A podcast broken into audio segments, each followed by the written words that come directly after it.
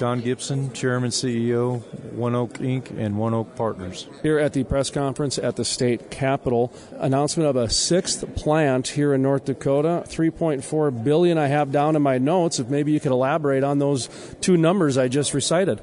Right. We just announced this latest plant, which will be uh, a 200 million a day cubic foot plant, and once we've done we have completed building that plant and the infrastructure associated with it, we will have invested 3.1 to 3.5 billion dollars in, in, North Dakota. And this natural gas, it's starting to become a little bit more known as as the um, natural gas gets more and more play, that this is a rich liquid natural gas, and that's quite a bit different than the dry gas.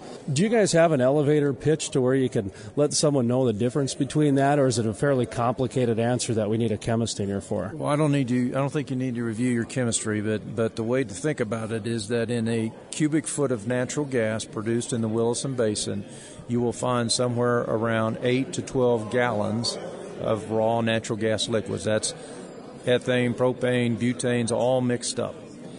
If you go down into Oklahoma or Texas in the panhandle, you might, that same cubic foot will have, say, three gallons per MCF. So, uh, as you can tell by just the comparison of the two numbers, there's a whole lot of liquids in the natural gas in the Williston. And of course, that's what is attractive to us, is because we also are a natural gas liquids business. $30 billion investment in the petrochemical industry uh, happening right now in the United States. Where do you see that heading in terms of the transportation industry, the residential industry? Just where do you see natural gas heading over the next decade here in the United States? Well, first on the investment in the petrochemicals, that's what's driving our interest in the natural gas liquids business. And our natural gas liquids business uh, allows us to gather these raw NGLs all the way up in the Williston and, and redeliver those finished products to the petchems. So we're one of the largest suppliers of feedstock to the petchems. So seeing them invest those large amounts of money is a good signal for us. The natural gas, uh, this whole natural gas shale play has changed the country's view of natural gas as a sustainable uh, reliable energy source and really changed the entire dynamic of uh, the United States. In particular, when you figure a lot of this, if not all of this, in the Williston is being driven by crude oil, which is also going to change the uh, entire industry structure as it relates to crude oil.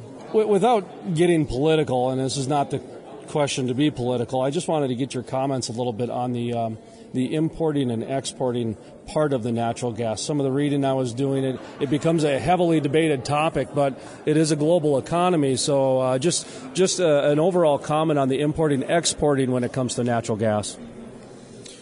Well, like other products that, for example, propane, we export propane as a country. And there's because there's a market, there's a need.